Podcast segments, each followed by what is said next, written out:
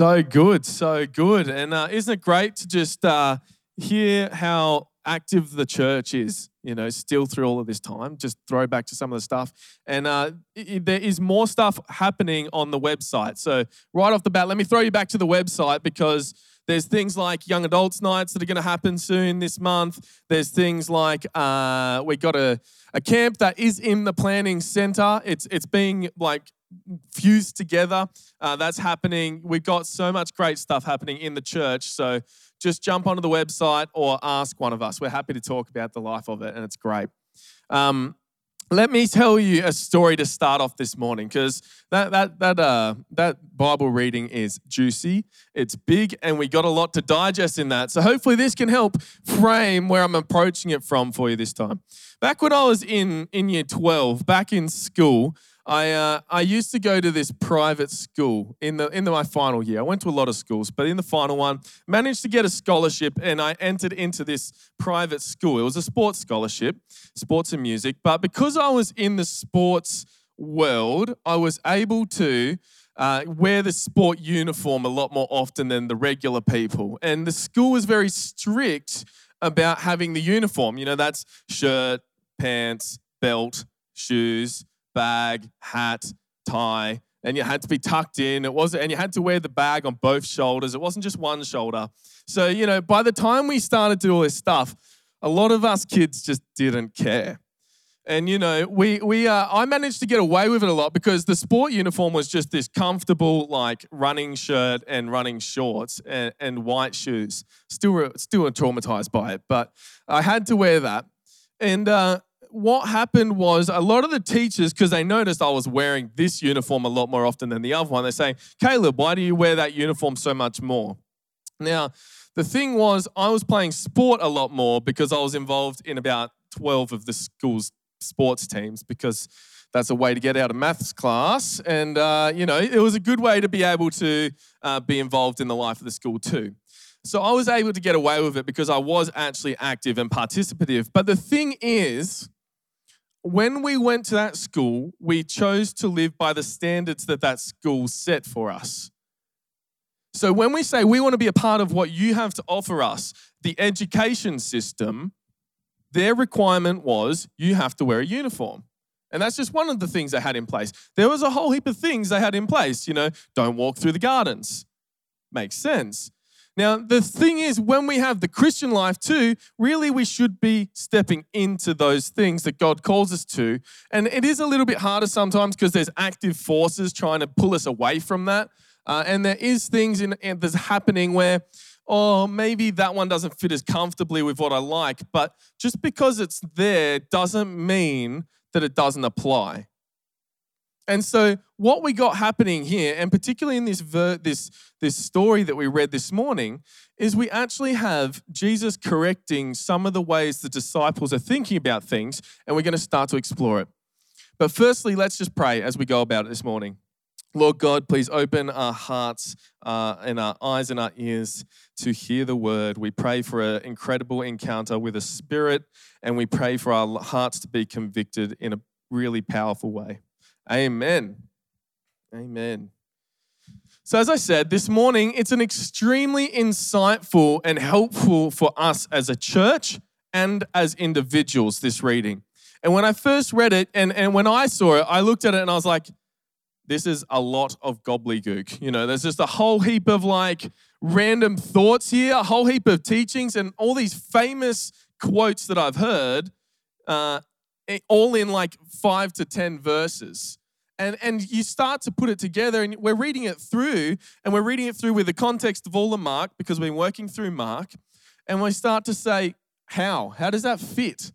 I don't know about you but i'm reading that and i'm thinking wow jesus is teaching this all in one moment. What's the point and it's a really powerful lesson that he's teaching them. We know that, uh, you know, there's stuff like infighting, children, exclusion, and temptation in there. But it's far more than this. This passage actually it brings us back to the point where, where we begin at, where we are at. And then what happens is it reveals what's wrong with us. So there's a conviction there. And then it identifies the sin underneath that. So there's a there's an extensions if you think of it like that. And then it gets to the root of it And then it gives us a picture of what the results could look like. And this is kind of what Jesus is getting at with these, these teachings.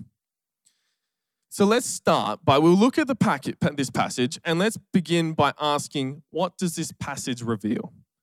And what's wrong with us? What does this passage reveal and what's wrong with us? So we're going to start in 33, please, Chris. And we've we've reached the part of the gospel where Jesus starts to focus on the majority of his attention on training the disciples because we, we've gone to that turning point in Mark now where it's not so much about establishing, but saying, I need to start acting because my time's about to come. And so Jesus is saying to his disciples, I need to teach you so that you can take on from when I've left.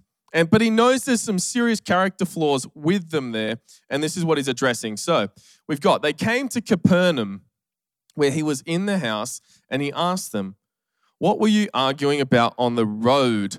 But they kept quiet because on the way they had argued about who was the greatest. Sitting down, Jesus called the twelve and said, Anyone who wants to be first must be the very last and the servant of all. He took, no, we'll just stop there actually. Must be the very first and be the servant of all. Now, this is shocking, isn't it? You know, normally it's like, especially if you think in an empire sort of way, power, power, that's the one who's going to be first.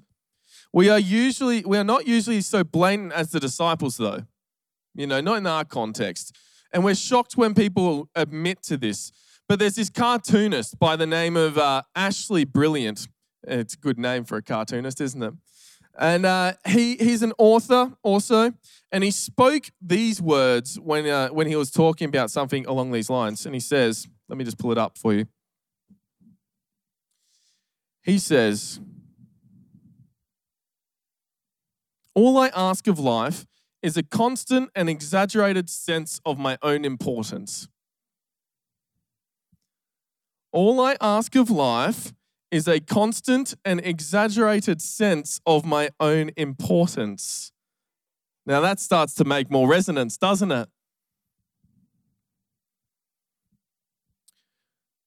And if we're honest, we have to admit this is our problem too, don't we?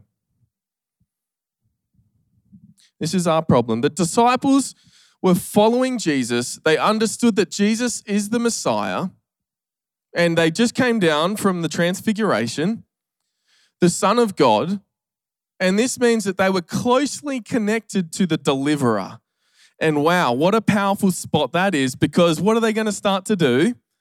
Oh, I bet I could actually start to put myself in a position next to Jesus that's going to get me a higher elevation. They're not dumb. They know, they recognize, and they're starting to work their way because Jesus has already called Peter the cornerstone. Uh, and so he, they're starting to try and like manipulate their position. And that's what they were arguing about. Who's the most important? So, the, really, the first issue that we come to deal with is self absorption. I'm the greatest. The world revolves around me. Even though we're not the center of the universe, we still think we're the center of the universe as Earth. The world revolves around us. All the heroes want to, in, to save Earth, and all the villains want to come and invade Earth. But we're not. We're not self absorption is not the way of Jesus. When I was just a wee boy, one, I used to play soccer on a, a, uh, Saturday morning. And uh, the best part wasn't the game, it was after the game because what happened was the Premier League coach would always watch us because we were leading up into that age bracket, and there was always a reserve spot on the bench. And what would happen was the person that played the best in the game got to sit on the bench for the Premier League squad. The best part of the game was never the actual result in our league because we all wanted to be recognized by that coach. We all wanted to be identified. We all want them someone to say, "Who are you?" and "You must be somebody." We crave the status and approval of others and we desperately want to be on top. Even at the expense of others. And this happens among Christians as well. I don't know if anyone's read of someone called Jonathan Edwards. Uh, Edwards was a theologian and he's a pastor in America. In one of his writings, there's a story about how his wife actually encounters a divine spiritual development encounter. And actually, this is what she said. She says uh, that if a visiting preacher came and God really moved through that visiting preacher instead of her husband, she would be okay with that. That for her was a massive identifying factor of God's humility in her life. Let me say that again because it's somewhat relatable. If there was a visiting preacher that came and God really moved through that visiting preacher, she would be okay with that. That's the first problem self absorption. You know, I heard that story back when I was in college and I thought, you struggle with that, you spiritual midget. No, of course I didn't. No, I could relate. And I thought, we all struggle and we all struggle with being self absorbed. So, this is the first lesson that we got from that. The second problem is very closely related, and it's judging others based on our own insecurity. Judging others based on our own insecurity. It says, Teacher, said John. This is verse um, 38. Thanks, Chris. It says, Teacher, said John, we saw someone driving out demons in your name, and we told him to stop because he was not one of us. Do not stop him, Jesus said, for no one who does a miracle in my name can in the next moment say anything bad about me. For whoever is not against us is for us. Truly, I tell you, anyone who gives you a cup of water in your name, in my name, because you belong to the Messiah, will certainly not lose their reward. Literally because he didn't want to, uh, he was not following us. Notice that back then they said he's not following us. And, and look back in the time let me give you some contextual understanding. It made sense they were kind of worried about it. Because back in the day there were a lot of exorcists and they, they used to use any deity's name to be able to cast out demons. And so they would actually start to take uh, on the role of anyone. And so, for the disciples to be concerned about using Jesus' name in a non uh, way that Jesus would desire it to, they had some right to be concerned. But I don't really think this is the main motive here. And it's something that covers up the actual motive. If we read the issue comes out and it's hiding something, the man was a blow to their self sense of identity, really. This person that was sending out demons in the name of Jesus was actually a blow to their sense of identity, and it undermined their special status as one of Jesus' disciples. They had just failed to cast out a demon, remember? Remember, Jesus came down from the mountain, and because of that, when they met the disciples at the bottom, they were shocked because they couldn't cast it out. And that's where we make reference to the, the prayer and fasting. Jesus says it's important to have these in place to be able to do, cast out these types. So they've got this overwhelming sense of jealousy because they're hearing it, they're doing it, and he himself can't do it. So they make that statement. It wasn't primarily, it wasn't out of a primary concern for Jesus, but it was to cover their own insecurity. If we look at it a bit closer, we say, why don't you talk to the, um, we look at it and we say, why doesn't he follow us? Now, why isn't it that it doesn't say, Jesus, they're not following you? See, so often we get caught up in the, the team mentality that we become insecure because of our position, our value, and our, our right to the area that we're involved in. But really, it should always be and needs to come back to I'm a follower of you. See, if the disciples came back and said, Look, Jesus, we're concerned about this person casting out demons, demons in your name because he's not following you, it might have had a lot more appropriateness because then it's about concern about Jesus.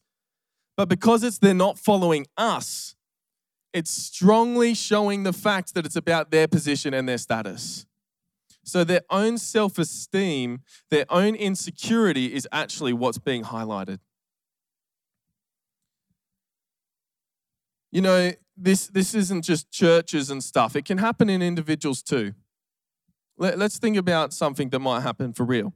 Uh, say, for example, someone has a change in them or a change of the way they do stuff, the way they think, and they actually stop talking to you. Have you ever had that happen? Someone just stops talking to you randomly. Haven't you heard I just can't agree with the way they do X anymore?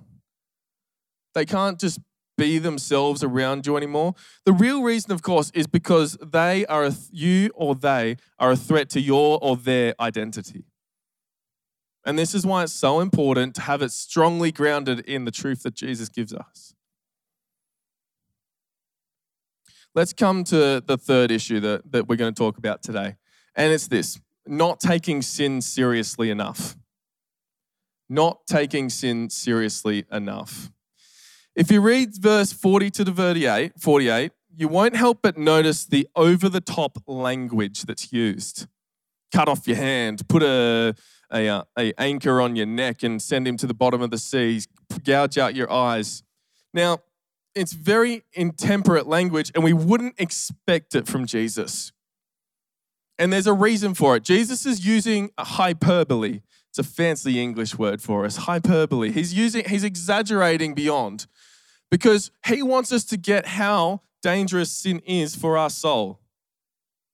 Now, he does, because it says elsewhere in the scripture, and this is why we know it's hyperbole, that it's actually forbidden to do self mutilation and stuff like that. So that's why we know it's an English tech, or it's a technique of language to be able to exaggerate like this. And so Jesus is standing there and he's saying, You have to treat sin with the same regard and prevention of sin that you would as if you were to cut off your hand, be something that would cut off your hand. It has to be to the same regard as if you'd put a, something around your neck and go to the depths of the ocean, or you would be something that gouges out your eyes to prevent you from stepping into hell.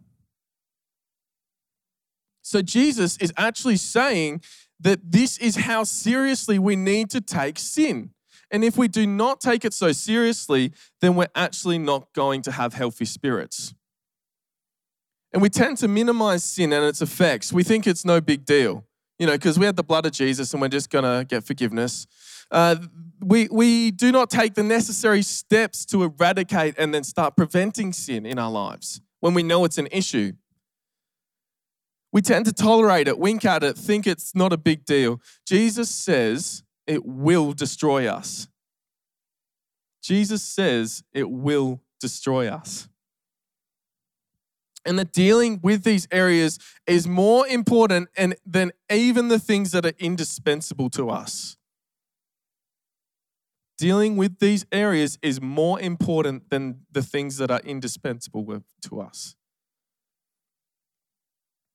So we look at this passage and it's putting its finger on these are the three problems that characterize human nature self absorption, waiting to be noticed, wanting to be noticed, wanting to be somebody. We put others down and make it look good when the real issue is actually our own insecurity. We don't take, take our sins seriously, and we're far, we're far too ready to tolerate things that can destroy us and destroy others. As a result, we have bickering and exclusion and patterns of sin that are unnatural that and they're nurtured. It's not a pretty picture.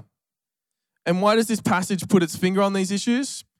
It's because they're the characteristics of a pattern of behavior that reveals an underlying problem.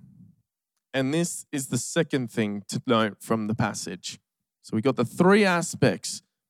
And here's the real hitter. At first glance, we said this looks like absolute chaos and it's unrelated issues. And it almost seems like anybody who's controlling, uh, so confronting you and listing all these different things off, be like a shopping list. And there's just like, just stop and just name one thing. Stop listing all the things. Well, if you look carefully at the passage and you realize that Jesus isn't dealing with a grocery list of sins, under all of these sins is one underlying problem, one underlying sin, if you would. There's one underlying issue that shows itself in our pride, our judging of others, and our willingness to tolerate sin. What do I mean? Well, as we've been studying Mark carefully, remember back in chapter 8, Jesus predicts his death for the first time. Well, if we compare the two, there's actually a pattern that starts. He corrects the mistake that the disciples are making, and then he clarifies, so he predicts his death, he corrects the mistake, and then he clarifies what it means to live in light of his suffering. And this is what we're going to explore. In other words, the fundamental issue is a failure to understand that we serve a Savior who went to the cross and who invites us to follow him in his suffering. There's, it's a huge issue. And another theologian, I've used more resources in this one than I have ever, I think. But another resource, a name by uh, Ajith Fernando. He's a pastor, theologian, and writer. He says, I think one of the most serious theological blind spots in the Western church is a defective understanding of suffering. There seems to be a lot of reflection on how to avoid suffering and what to do when we hurt. Uh, we have a lot of teaching about escape and from a therapy for suffering, but there is inadequate teaching about the suffering of theology of suffering. Christians are not taught why they should expect suffering as a follower of Christ or why suffering is so important for healthy growth as a Christian. Do you know why the disciples were struggling with all of these problems? It's because they hadn't yet grasped what Jesus was going to do. They thought Jesus was a victorious conqueror. They had no category for a Messiah who would suffer and be killed.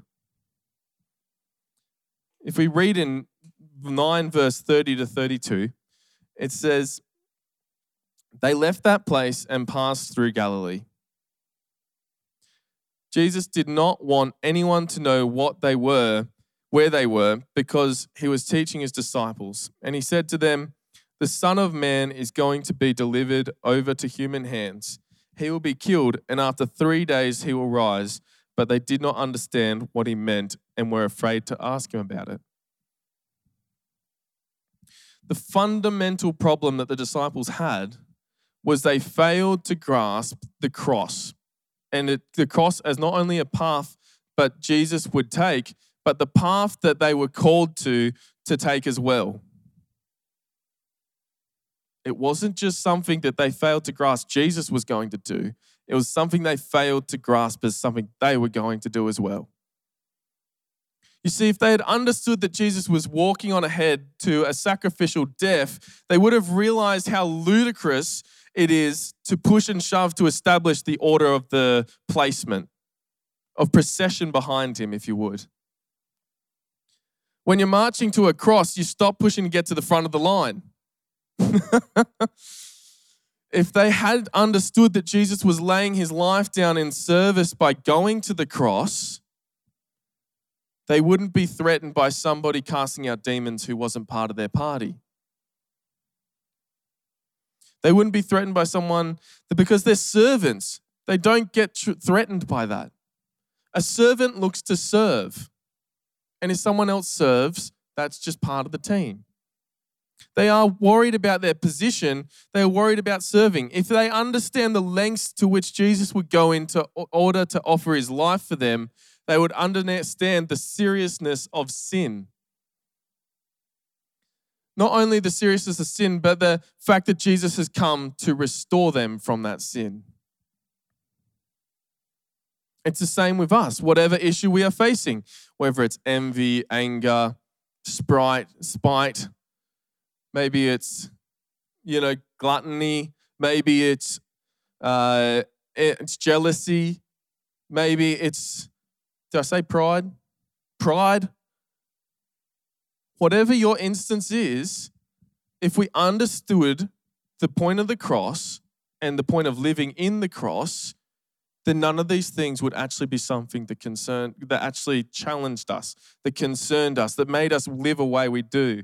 The main problem then in the Christian life is that we have not thought deep about the implications of the gospel. We have not used the gospel in and on all parts of our life. And when we understand the cross and we understand what that we've been called not to only enjoy the benefits of a cross, but to follow Christ in, the, in his life and suffering, then becoming transformed in that way, it's not until then that we actually live the fullness of the cross. So I'm just going to invite Kerry up as onto the keys as I wrap up. The thought then is this: What would it look? What a close look at this would happen if we lived in this way? What would it look like if we actually lived in this way? Do you know where this would really work itself out? You can have a, have a guess. If we lived in this online, try in the chat. Get it before I say it. If we lived in this life, really, it would work itself out in our relationships. It would work itself out in our relationships. There's a character in a novel, and it says they say this: "I love mankind, but the more I love mankind in general, the less I love human beings in particular.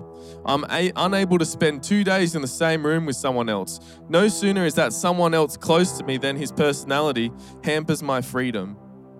In the space of a day and a night, I'm capable of coming to hate even the best of human beings. One because he takes too long over dinner, another because he has a cold and is perpetually blowing his nose. Can we relate? If we're really shaped by the gospel, it'll affect the way we live in community. So, according to verse 35 to 37, which is talking about the salt, We'll stop worrying about our own status and we'll become servants to all.